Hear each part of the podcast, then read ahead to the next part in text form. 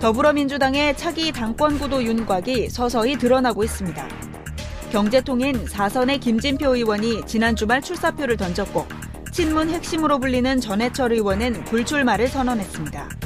전 의원의 불출마 선언으로 친문 그룹 내 교통정리가 본격화한 가운데 당 안팎의 관심은 최대 변수로 지목돼 온 김부겸 행정안전부 장관과 이해찬 전 총리의 거취에 쏠립니다. 이해찬, 김부겸 두 유력 주자의 등판 시 당권 레이스의 구도는 다시 원점으로 돌아갈 전망입니다. 한편 문재인 대통령이 해외 순방을 마치고 공식 업무에 돌입하면서 집권 이 기를 좌우할 개각의 폭과 시기에 시선이 쏠리는 상황. 이슈파이터 이 부 정청래의 왜 그런데에서 더불어민주당 당권 레이스 전망과 청와대 개각의 향방을 짚어봅니다. 이슈파이터 이 부 순서는 정청래 전 의원과 함께하는 왜 그런데 시간입니다.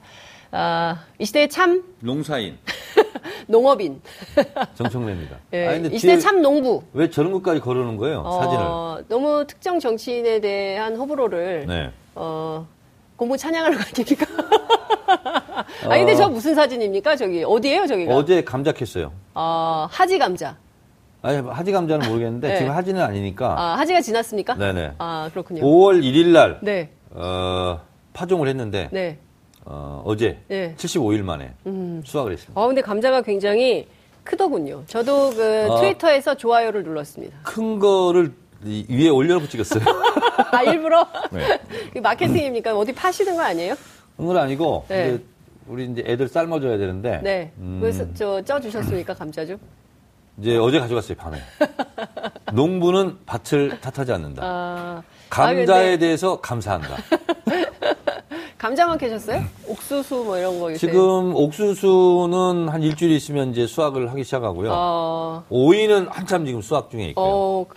참외 수확 들어갔고요. 야... 수박 지금 우리 장 기자 머리 반만하게 컸어요, 지금. 그렇군요. 네. 그 하여튼 음. 이 시대의 참 농부와 함께 저희가 한번 농사를 짓는 것이 네. 좋은 점이 있어요. 어떤 건가요? 땀이 많이 나고 음. 농사를 짓는 순간은 세상 모든 시름을 다 잊고 음. 집중하게 돼요. 그 컷오프. 네. 컷오프 되셨을 때 제가 컷오프 전에 네. 에, 징계 파문 때부터. 징계 파문 때부터. 그래서 햇수로 지금 사 년째 농사를 짓고 있는데 아. 제일 어려운 게 수박 농사였거든요. 예. 왜냐하면 줄기 하나에 예. 수박이 크게 열리는 게 어렵잖아요. 음. 드디어 제가 비법을 터득했어요. 네. 수박 모종을 심잖아요. 네. 그러면 줄기가 나잖아요. 네. 원 줄기를 아버지 줄기라고 그래요. 어. 이걸 세 개만 남겨놓고 잘라줘야 돼. 어. 그리고 아버지 줄기에서 줄기가 또 하나 나와요. 아들 줄기. 예. 여기에서 수박이 열려요. 아. 그래서 아버지 줄기 세 개, 그리고 아버지 줄기랑 아들 음. 줄기 세 개, 그래서 한 음, 모종을 심잖아요. 수박 아홉 개. 네. 아니 근데 그 국회의원들 정치인들 굉장히 바쁘잖아요. 네. 도시 농부로 산다는 게 쉽지가 않은데 참 이 시대 참 특이한 정치인이다 이런 생각이 좀 드는데 되게 이런 거 못 하시잖아요. 시간이 없어가지고. 심어놓으면은요 네. 매일매일 보고 싶어요. 어... 농작물은 농부의 발자국 소리를 들으며 자란다. 아. 그래서 하루라도 안 가면 안 돼. 가보고 시, 싶어. 시인을 하실 걸 그랬어요. 본격적으로 얘기를 좀 네. 해보겠습니다. 어, 오늘 상임위원장 선출. 지금 하고 있죠? 하고, 두 시부터니까요. 네. 지금 아마 하고 있을 텐데 명단은 대충 나왔습니다. 어, 정성호, 이춘석 의원이 일 년씩 기재위원장. 그죠? 정성호. 이춘석. 음, 네, 두 의원, 민주당의 경우에. 그 다음에 안민석 의원이 문화체육관광위, 정무위의 민병도 의원. 최고위원을 접었군요, 그러니까. 그런 것 같은데요. 그리고 이제 과기정통, 노웅래 의원, 그 다음에 국방위의 안규백 의원, 뭐 이렇게 등등 쭉 여러분들 보시는 것처럼 되어 있는데요. 어떠세요? 대체로 잘 된 인선입니까? 근데 이거는 잘 됐다 언론에 못됐다를, 나온 보도 내용입니다. 잘 됐다 못됐다를 떠나서 네. 선수 나이 가지고 음. 나눠서 갖는 거기 때문에 아, 선수 나이별로 네, 그럼 관계 없습니다 이거. 예, 네. 나이 그리고 뭐 예. 적임자다 적임자가 아니다 음, 이렇게 네. 논할 것도 아니고요. 어, 대체적으로 상임위원장을 해보지 않은 선수가 높은 음. 그리고 같은 선수면 나이. 네. 이렇게 해서 이제 희망자별로 이제 하는 거기 때문에요. 그런데 그 중요한 것은 상반기에 권성동 법사위원장이 꽉 맡고 있는 관계로 네. 개혁입법이 브레이크가 많이 걸렸습니다. 사실 된 게 하나도 없어요. 그런데 네. 지금 후반기 국회도 법사위를 자유한국당이 가져가게 됐습니다. 누가 될지는 모르겠어요. 그러면 어, 법사위 내부에 힘을 많이 뺐다고는 합니다. 뭐 뺀 거 없습니다, 현재. 주장은 하는데. 네, 앞으로 뺄 거라고 하는 거죠. 근데 앞으로 다음에 뺄 예정이다. 논의하자, 합의하자는 것은 네, 안 하는 안 하는 거예요. 그러면 지금 현행대로 그대로인데 그러면은 네. 문재인 정부가 추진하려는 개혁 입법이 안 될 가능성이 매우 높은 거네요. 이렇게 된 관례 구조를 제가 설명드릴게요. 네. 제가 초선이었던 십칠 대 국회 때 예. 그때는 법사위원장보다 네. 문광위원장이 더 중요하다. 예. 왜냐하면 그때 노무현 참여정부 때 언론개혁이 중요하다. 예. 그런데 언론개혁을 할 상임위원회가 문화관광위원회였어요. 음. 그래서 이미경 위원장이 되고 제가 이제 거기서 간사를 했었거든요. 예. 그래서 원래는 문화관광위원회 위원장이 야당 몫이었고 음흠. 법사위원장이 여당 몫이었어요. 음. 근데 저희가 그걸 바꾼 거예요. 그게 몇 년도죠? 이천사 년도. 이천사 년. 십사 년 전에. 십사 년 전이네요. 그래서 법사위원장을 오히려 야당한테 주고 네. 문광위원장을 여당이 가져왔었거든요. 예, 예. 그때는 긴장도가 문광위가 훨씬 더 높았습니다. 음... 그래서 법사위보다 문광위가 더 소중하다. 아. 이렇게 판단을 한 거예요. 그때는 언론개혁 이슈가 중요했어요. 맨날 그렇습니까? 조중동하고 싸울 때니까. 그때 정, 또 정부가. 제가 이제 신문법 대표 발의해서 맞아요. 유일하게 통과됐지 않습니까? 예. 사 대 개혁 입법 중에. 예. 그래서 법사위원장을 당시 한나라당 당신들이 야당 해라 이렇게 넘겨준 거였던 거였어요. 음. 지금 생각해 보면 네. 그것이 잘된 일은 아니었어요. 아. 그래서 야당이 계속 맡았고요. 네, 그 이후로는. 그리고 저희도 어, 민주당도 야당일 때 박영선 의원이 법사위원장을 그렇죠. 맡았었죠. 예. 그때도 똑같았어요. 야당이 계속 길목을 지키면서 어, 뭐 법을 통과시키지 않는다. 음, 음. 그래서 지금 자유한국당이 여당일 때도 똑같은 얘기를 했었어요. 이거 어떻게 해야 됩니까? 계속 이렇게. 근데 중요한 것은요. 지금 최저임금 문제가 쟁점이 되고 있는데 경제라는 게 최저임금만 가지고 해결할 수 없는 거잖아요. 다양한 네. 개혁 입법들이 동시에 추진이 돼야 되는데 그렇습니다. 이게 지금 언밸런스한 상황인 거거든요. 그러니까 법사위는 네. 보통 이제 볼멘 소리를 지금 십수년째 하고 있는 일이 네. 다른 상임위에서 올라온 법안에 대해서 법 체계, 자구 수정, 네. 오탈자 이것을 그 개정하는 권한이 네. 있거든요. 저는 이것도 주면 안 된다고 봐요. 왜냐하면 음. 다른 상임위도 법률 전문가가 다 있고 그렇죠. 오탈자 내지도 않고 자구 체계에 문제가 있는 것도 아니에요. 음. 그래서 괜히 지금 법사위로 가는 거거든요. 무슨 상원처럼 돼 있어요. 그렇습니다. 그래서 예. 이 자체를 없애버려야 되는 거예요. 음. 그러니까 자구 체계만 고쳐라. 근데 그 경계가 없어요. 음. 그렇죠. 일단 논의되면 대, 국회의원이 뚫린 입을 누가 막습니까? 그건 안 그렇죠. 되는 거거든요. 예. 경계가 없어요. 아니, 그러니까 법사위가 할 수 있는 법사위 고유. 그러니까 고유 법사위 법안, 관련 법만, 법만 법사위에서 하고, 하고 교육문화위원회 같은 경우는 또 하고. 그렇죠. 예. 거기서 한 거 그냥 바로 본인에 올리면 예. 돼요. 예. 그거 무슨 문제가 생기는 것도 아니에요. 그래서 자구 체계 이외에는 손대지 말라는 것조차 하면 안 되고. 근데 그거는 언제 생긴 거예요? 법사위가 상원처럼 그렇게 구실을 하게 된 것은 언제부터인가요? 그거 언제부터인지 모르겠는데 아마 재헌국회 때부터 되지 않았을까? 그래서 그 천구백사십팔 년 기원 언제인지 모르겠어요. 예. 근데 이렇게 굉장히 무슨 그 상원처럼 이렇게 되어 있는 부분은 정말 조정이 필요할 것 같아요. 상원이라고 비교하는 것도 적절하지 않아요. 하긴 그렇긴 예. 하죠. 그래서 이 자체를 없애버려야 돼요. 옥상옥? 옥상옥도 아니고 예. 이건 무슨 병목에서 길목 지키는 거거든요. 그냥 병목, 게이트키핑. 게이트키핑. 예. 예. 그리고 그럴 필요가 없는 그 거예요. 법사위원장의 호불호에 따라서 통과시키느냐 마느냐가 결정되고. 그렇습니다. 그리고 그 법사위를 잡은 정당의 노선. 그러니까 뭐에 따라서 왔다 갔다 하는 국회법을 거. 개정해야 돼요. 국회법이 이렇게 나와 있기 때문에 네. 이 자체를 음. 다른 상임위에서 충분히 숙고하고 토론하고 그래서 상임위에 통과시켰는데 네. 다른 상임위 자존심도 있죠. 그러니까요. 기분도 나쁘고. 예. 왜 법사위로 보냅니까? 무슨 바로 검사받는 출구같이 이렇게 네. 돼버렸어요. 그 자체를 없애야 돼요. 국회법 개정을 해야 된다. 네. 할까요? 어, 그 법을 또 고치려면 그것도 법사위 가야 돼요. 그래서 드리는 말씀이에요. 국회법 개정하려면 검토를 법사위에서 해야 되는데 법사위원들이 하겠냐는 거죠. 그러니까요. 그러니까 결국 이게 다람쥐 쳇바퀴 돌듯이 계속 이렇기 때문에 그러니까 한 번 이렇게 잘못 만들어 놓으면 두고두고 고생을 해요. 화근이 돼요. 이천이십 년 의석 비율을 바꿔야 된다는 얘기가 그래서 나오는 거 아닌가 싶기도 합니다. 음, 답답하네요. 그죠? 그 그래서 개혁입법 통과 가능성이 매우 낮다. 전망이 밝다. 어떻게 보세요? 자유한국당으로서는 지금 계류된 것만 만 건이라고 그러거든요. 뭐 저희도 야당일 때 그렇게 했거든요. 법사위에서. 네. 그래서 어 이거는 이렇게 하면 안 되지만 뭐 자유한국당으로서는 그렇게 그렇게도 음. 하겠죠. 그럼 홍영표 원내대표가 원구성 협상을 잘한 겁니까? 못한 겁니까? 잘하지도 않고 못하지도 않은 거예요. 소수예요. 저는 뭐 법사위원장을 왜 내줬냐 그랬는데 네. 지금까지 십사 대 때부터 그렇게 했는데요. 뭐. 음. 그리고 저희가 그렇게 만들어놨는데요. 뭐. 네. 저희 여당 때. 그래서 홍영표 원내대표 하나만 욕할 일은 아니다. 음. 알겠습니다. 거예요. 자, 주말 사이에 당대표 후보 출마하신 분들 또 불출마 선언한 전해철 의원. 네. 이렇게 이른바 이번 주 토요일이 어, 후보 등록일 아니겠어요? 네. 그래서 아마도 이번 주에 출마하실 분들은 다 선언을 하게 될 텐데 네. 음, 어떻게 보십니까? 지금 출마 선언하신 분이 김진표 의원, 박범계 의원, 그죠? 오늘이 칠월 십육일이죠? 네. 칠월 이십일, 이십일일 양일간 후보 등록 기간이에요. 그렇죠. 그러면 오늘 십육, 십칠, 십팔, 십구 네. 나흘 남았네요. 그렇죠. 이 나흘 동안 이제 출마 선언하고 등록하는 사람이 생기겠죠. 음. 어 근데 이 나흘 동안에 초미의 관심사가 뭐겠어요? 개각입니다. 개각. 네. 네. 이게 이제 이렇게 근데 원래 있어요. 일요일하고 일요일 오후 또는 네. 월요일 아침에 개각이 될 거다라는 소문이 기자들 사이에 파다했었는데 네. 대통령이 기무사 얘기만 하셨거든요. 네네네. 그래서 네. 어 오늘 이 나흘 동안이 이제 관건인데 네. 이 나흘 동안 개각이 안 될 가능성도 있어요. 어 그래요? 네. 음. 그러면 결국은 김부겸 장관은 사표씩 못 나오거든요. 그러네요. 그래서 오, 오늘이 칠월 십육일, 내일이 십칠일, 십팔일, 십구일 이렇게 있잖아요. 네. 그래서 제 감으로는 네. 십팔일이 디데이다. 아, 왜 십팔일이 디데이입니까? 십팔일이 되면 네. 십팔일날 개혁을 하, 개, 개각을 한다. 네. 그러면 십구일날 곧바로 김부겸 장관이 네. 출마 선언을 해야 되잖아요. 네. 좀 불가능하죠, 물리적으로.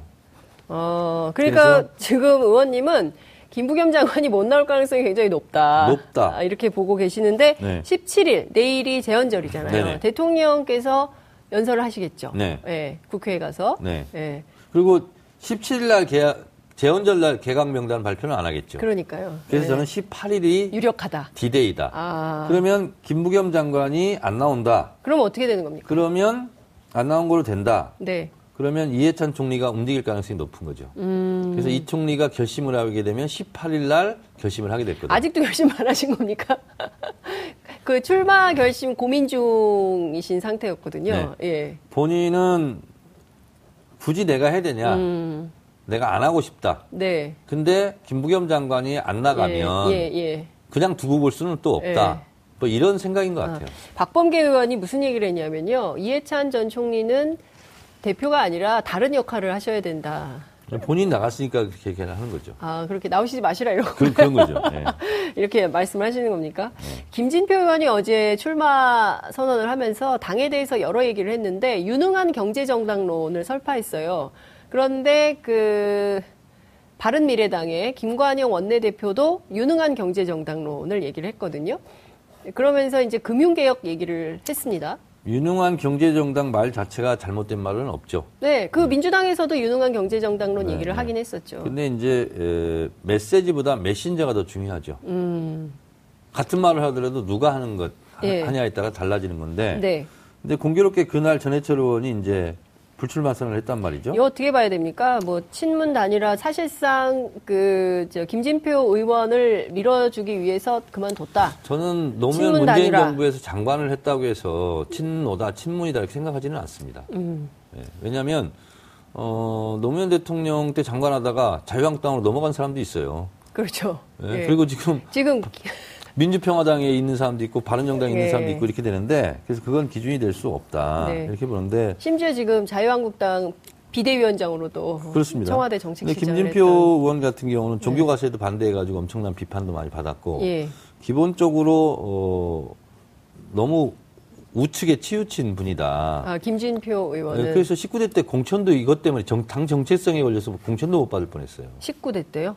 이십 대 때. 아, 이십 대 이번에요? 네. 네네네. 어...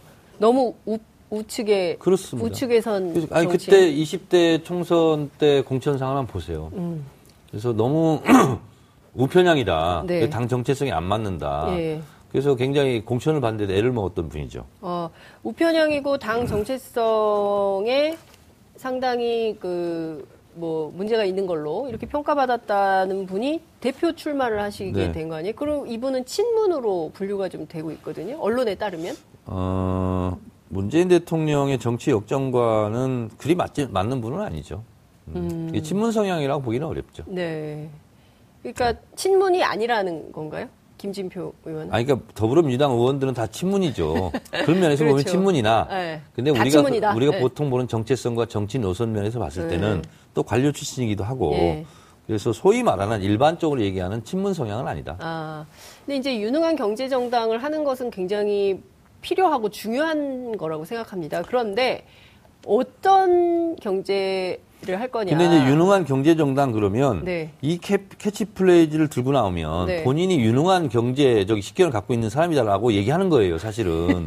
근데 대중이 이렇게 봐줄지 안 봐줄지는 모르는 거예요. 네. 근데 김진표 의원을 보고 누가 유능한 경제 브레인이다 이렇게 생각을 하겠어요. 그리고 경제부총리도 하시고 그랬잖아요. 그거랑 무슨 상관이 있어요?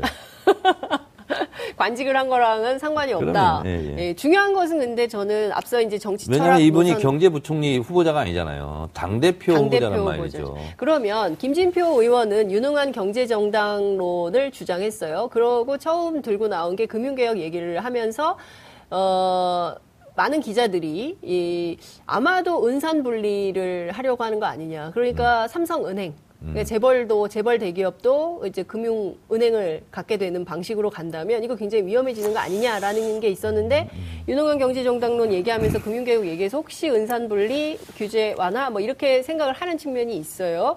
네. 예, 정치는 그런데, 생물이고, 네. 사람은 변화 발전하죠. 음. 근데 이분이 무슨 생각을 어떻게 하고 있는지는 제가 잘 모르겠어요. 네. 어, 근데, 어, 더불어민주당에서 제일 우측에 있는 인사인 음. 것만은 분명하죠. 자, 그러면 지금 더불어민주당이 어, 내세워야 할 이 정세에 맞는 캐치플레이즈, 유능한 경제정당이 아니라면 지금 내세워야 할 당의 노선, 철학, 가치 이런 건 뭐라고 생각하십니까?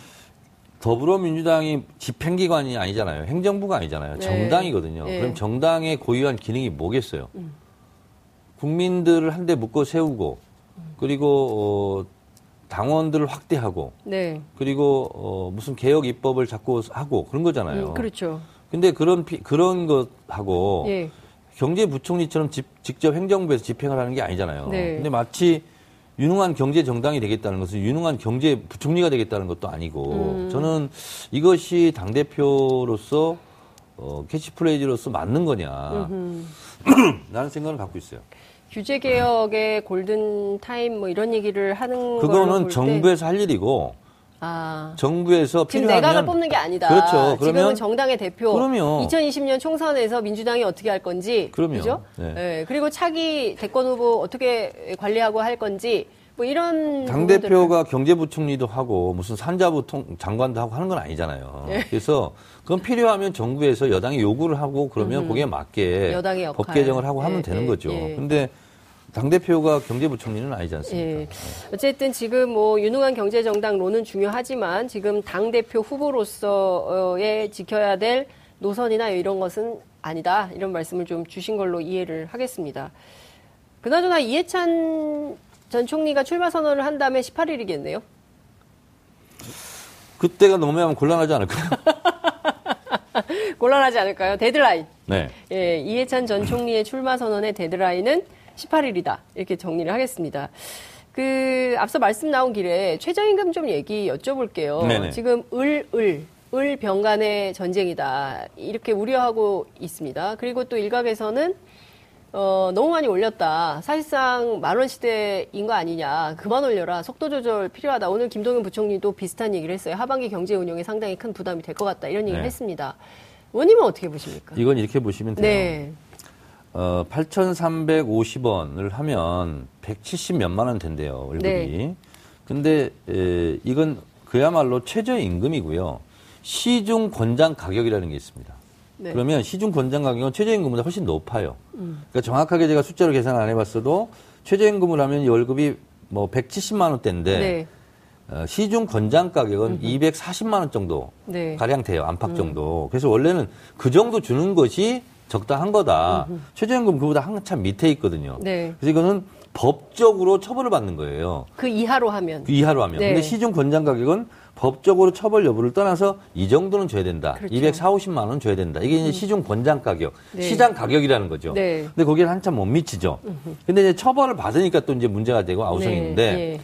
보통 보면 부정의 목소리는 굉장히 높고 음. 찬성의 목소리는 작거든요. 네. 제가 이 방송에서 딴 방송에서 미안한데 판도라 준비하면서 제가 연구를 쭉 해봤더니 네. 뭐 자영업자, 소상공인들 뭐 죽는다 죽는다 하는데 실제로 가계소득은 늘기 시작했대요. 음. 최저임금이 올라가서. 네. 근데 그런 긍정의 음. 목소리들은 언론의 보도도 잘 안 되는 거죠. 음. 그래서 가계소득이 올라가기 시작한 게 최저임금을 올리면서 올라가기 시작했다는 그렇죠. 거예요. 예. 자 그런데 당장 죽겠다 뭐 한다 음. 뭐 이렇게 하잖아요. 네. 근데 결국은 그게 뭐냐면 을과 병의 싸움이잖아요. 네. 근데 최저임금에서 추가돼서 음. 나가는 비용이 더 많겠어요? 아니면 임대료가 올라가서 네. 추가된 비용이 더 많겠어요? 아, 당연히 임대료, 카드 수수료, 그 다음에 가맹점, 본점에 내야 되는 그렇죠. 수수료. 그렇죠. 노약기 이런 거잖아요. 그렇죠. 그게 그러면 크죠. 그런 부분이 덩어리가 더 큰 거죠. 덩치가. 예, 예. 그럼 이 부분 속에서 네. 오히려 점주들이라 네. 프랜차이즈 그러면 뭐 단결해서 병, 뭐 을과 병의 싸움이 아니라 음흠. 실제로 비용을 더 많이 줄일 수 있는 그쪽에 노력을 하는 것이 좋겠다라고 음. 오늘 김어준 총수가 얘기를 하고 있던데 뉴스공장에서 네. 저도 그 방향이 맞는 것 같아요. 그리고 그 일자리 안정자금. 네. 그리고, 그리고 이렇게 최저임금이 네. 올라가면 여기에 맞게 이제 뭐 지원 대책도 있고 다 그런데 근데 이게 국가 정책이라는 게 무슨 핀셋으로 띡듯이 다 일일이 다 되는 건 아니지 않습니까? 그렇죠. 거기서 또 신청을 못하는 사정이 있는 네. 분들이 있고 뭐 여러 가지 있다 보니까 어차피 한 정책을 실현하다 보면 다 만족시킬 수는 없겠죠. 근데 우리가 이 최저임금은 최저한의 어, 기초생활을 위해서 필요한 네. 어, 돈이니까 네. 이, 이 부분을 깎자라고 하는 것보다는 네. 오히려 다른 부분에 대해서 그렇습니다. 어, 어, 싸워서 예. 더 혜택을 어, 음. 뭐 비용을 줄이든가 음. 이렇게 얻는 것이 더 낫지 않을까 이런 생각을 합니다. 그러니까 말씀해 주신 게 저는 그게 핵심 키포인트라고 생각해요. 네. 그러니까 최저임금만 가지고 문제 삼을 게 아니라 국회에서 개혁입법들 서둘러서 이른바 상가임대차보호법이라든가 카드 수수료 낮출 수 있는 법안이라든가 이게 지금 다 계류가 되어 있는 건데 네. 통과가 안 되고 있는 거잖아요. 그렇습니다. 그러니까 이런 법안들을 좀 하고 그다음에 적극적으로 그 재정 확대 정책을 좀 써야 되지 않겠습니까? 재정 확대 정책은 많이 쓰고 있죠, 지금. 아니, 이, 그렇지만 더 해야 된다는 거죠. 그걸 더 해야 돼요? 아니 그래서 사실상 무슨 일을 하든 일종의 이제 기본소득 개념이 도입이 돼서 최소한 뭐 먹고 사는 문제에 대해서 걱정하지 않는 삶, 더불어 함께 잘 사는 삶, 그게 민주당의 노선 아니에요? 네. 그러니까 거시경제 지표는 나쁘지 않대요. 네. 지금. 네. 어, 그래서 문재인 정부 일 년 맞아서 서울신문에서 네. 진보 어, 보수 경제학자 열 명을 가지고 음. 수합 분석을 했더라고요. 네. 그래서 거시경제 지표는 나쁘지 않고 음흠. 경제 성장률도 삼 퍼센트 정도 되고 네. 어 그리고 어, 앞으로 전망도 괜찮다는 음흠. 거예요. 거시경제 지표는 네. 큰 문제 될 것 같지는 않다. 음. 근데 이제 체감 경기가 안 좋은 거죠. 그렇죠. 어, 그래서 결국은 그 열 명의 경제학자들도 음. 어, 비전, 절, 전망, 화, 활로를 뚫기 위해서 네. 역시 북한 변수를 들고 있더라고요. 음. 그래서 북한 문제가 문제. 잘 해결되면 예. 어, 한국 경제도 사실상 예. 어, 체감력 여러 가지가 더 좋아질 것 같다. 음흠. 그리고 우리는 우수한 인재를 갖고 있는데 어, 그런 것을 잘 활용을 하지 음. 못하고 있다. 그래서 성, 잠재적 성장력은 충분히 된다. 네. 이렇게 이제 평가를 하는데 네. 당장 이제 뭐 최저임금이다, 뭐 음. 임대료다, 뭐 이런 문제가 가지고 음. 좀 아우성이다 보니까. 문재인 대통령으로서도 좀 답답한 거죠. 그러니까 저도 그런 생각이 좀 듭니다. 경제는 심리인데, 그죠? 네. 근데 이제 최저임금 인상한 지 한 육 개월 정도 된 거 아니겠어요?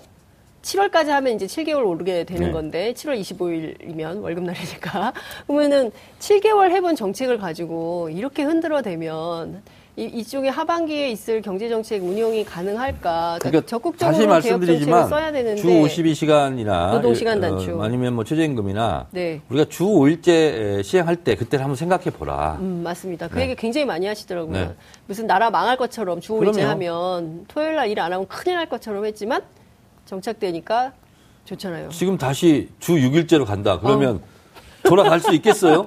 아유, 싫습니다. 네, 그렇죠. 예, 예. 그러니까 네. 제가 보기에는 긍정적인 영향, 정책에 부정적인 영향이 있는데 과도하게 우리 언론이 좀 부정적인 영향을 보수 정당이 그런 측면이 있는 거 아닐까요?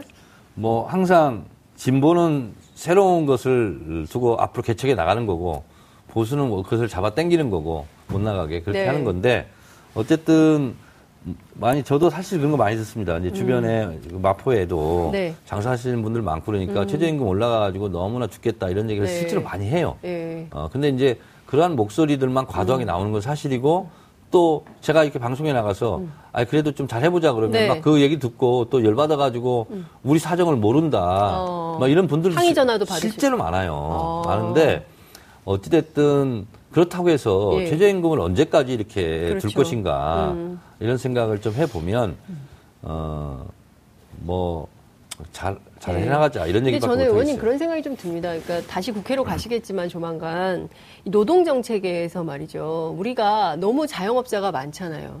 실제로. 그러니까 네. 대부분의 그 직장에서 정년을 하기 힘든 구조지 않습니까? 다 사십 대, 오십 대의 회사를 그만둬야 되고 그다음에 어떻게든 먹고 살아야 되니까 치킨집, 피자집 열 수밖에 없는 거거든요. 그러니까 퇴직금 받아가지고. 그러니까 예를 들어서 뭐 할 거 없으면 음식점하고 뭐 하잖아요. 그래서 예. 그래도 또 망하고.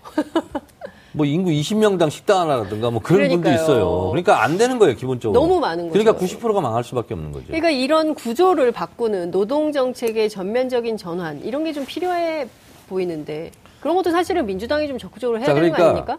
지금까지 노동부 장관은 반노동부 장관이었다. 노동자 편이 아니었다. 근데 네. 김영주 장관이 네. 너무 노동자 편을 드는 거 아니냐 이번에? 이렇게 막 얘기했잖아요. 저는 그게 정상이라고 보는 거예요. 아니, 그러니까 노동부 장관이 노동자 편을 안 들면 누가 네. 노동자 편을 듭니까? 그러니까요. 에? 그러니까 우리가 외교 안보 국방에서도 네. 통일부 장관 역할 따로 있고 외교부 장관 역할 그렇습니다. 따로 있고 국방부 장관 역할 따로 있어요. 네. 국방부 장관은 센 발언하고 네. 외교적 바, 외교적 외교부 장관은 또 외교적으로 잘 무마하고 통일부 장관은 계속 우리 남과 북이 친하게 지내자. 예. 서로 각자 역할이 다른 것처럼 그러니까요. 노동부 장관 노동자 편을 들어야죠. 그래야 노동자들한테 할 말이 있고 음흠. 권위가 있는 거죠. 그렇죠. 리더십이 생기고. 그런데 예. 노동부 장관이 막 그랬다고 해서 노동부 장관 쥐어뜯고 흔들고 막 이 여당 내부에서도 네. 저는 그것은 잘못됐다고 봅니다. 음. 환경부 장관은 네. 막 환경 막 규제 풀면 안 된다 막 그렇죠. 하고 예. 또 북토부 장관은 아니 이거 우리 좀 풀어달라 뭐 이렇게 하고 이렇게 하는 거 아니에요? 그러다 배가 산으로 가면 어떡하죠? 음. 누가 조정합니까? 잘 그것은? 조정을 하겠죠. 그 조정자의 역할은 대통령. 네. 네 대통령께서 잘 정리조정. 국무조정실장이 있잖아요. 아, 국무, 아, 저, 저, 총리사. 총리실 산하에, 네. 예. 국무조정실장이 누구죠? 갑자기 생각이 안 나네요. 존재감이 없는 거 아닙니까? 네. 그, 끝으로 시간이 다 돼서 마무리를 하긴 해야 되는데. 벌써 끝났어요? 네, 시간이, 얘기를 하다 보면 금방 가요, 의원님은. 아, 그러네요. 아유, 진짜. 큰일이네. 시간을 좀 늘릴까요? 아, 그건 아니, 근데 이거 사용합니다. 여쭤볼게요. 그, 지금 기무사. 네. 저희가 이제 삼 부에서 기무사 얘기를 하긴 할 건데요. 이게 지금 권력 안에서의 기무사 개혁을 둘러싼 갈등이 있다고 김종대 정의당 의원이 페이스북에 올렸습니다. 네. 실제 그렇습니까? 그것은 아닌 것 같고. 어, 저도 이제 기무사 문건 다 보고 굉장히 부적절한 문건이고. 네. 내란 예비 음모다. 음. 라고 저는 생각한다 이렇게 네. 거기서 말하고 있는데 이런 이런 건 있는 것 같아요. 이 이것이 워낙 휘발성이 있고 폭발력이 큰 거기 때문에 네. 예를 들어 지방선거 전에 이것이 공개됐을 때 또 지방선거를 이용해 먹으려고 하는 거 아니냐 이런 정치적 논란거리가 있을 수 있다. 그래서 속도 조절을 한 것 같습니다. 아, 기무사 문건의 속도 조절. 네. 최저임금이 아니라. 네. 알겠습니다. 왜냐하면 어쨌든... 지방선거 전에 얘기하면 또 음모론 나오고 지방선거 때문에 이거 일부러 한 거 아니냐. 네. 그렇게 또 공격을 받았을 거예요. 분명히 그랬겠죠. 네. 예. 그래서 기무, 아, 저 기무사의 계엄 문건과 관련해서 송영무 장관이 킵하고 있었다. 넉 달을. 뭐 그런 것으로 알고 있습니다. 저도. 어, 알겠습니다. 하여튼 저희가 삼 부에서 좀 더 자세히 짚어보겠습니다. 오늘 말씀은 여기까지 듣겠습니다. 고맙습니다. 네. 네. 여러분들께서는 지금 생방송으로 진행하는 장윤선의 이슈파이터와 함께하고 계십니다. 오늘 방송 좋았나요? 방송에 대한 응원 이렇게 표현해주세요. 다운로드하기, 댓글 달기, 구독하기, 하트 주기. 더 좋은 방송을 위해 응원해주세요. 다운로드하기, 댓글 달기, 구독하기, 하트 주기. 기억하셨죠?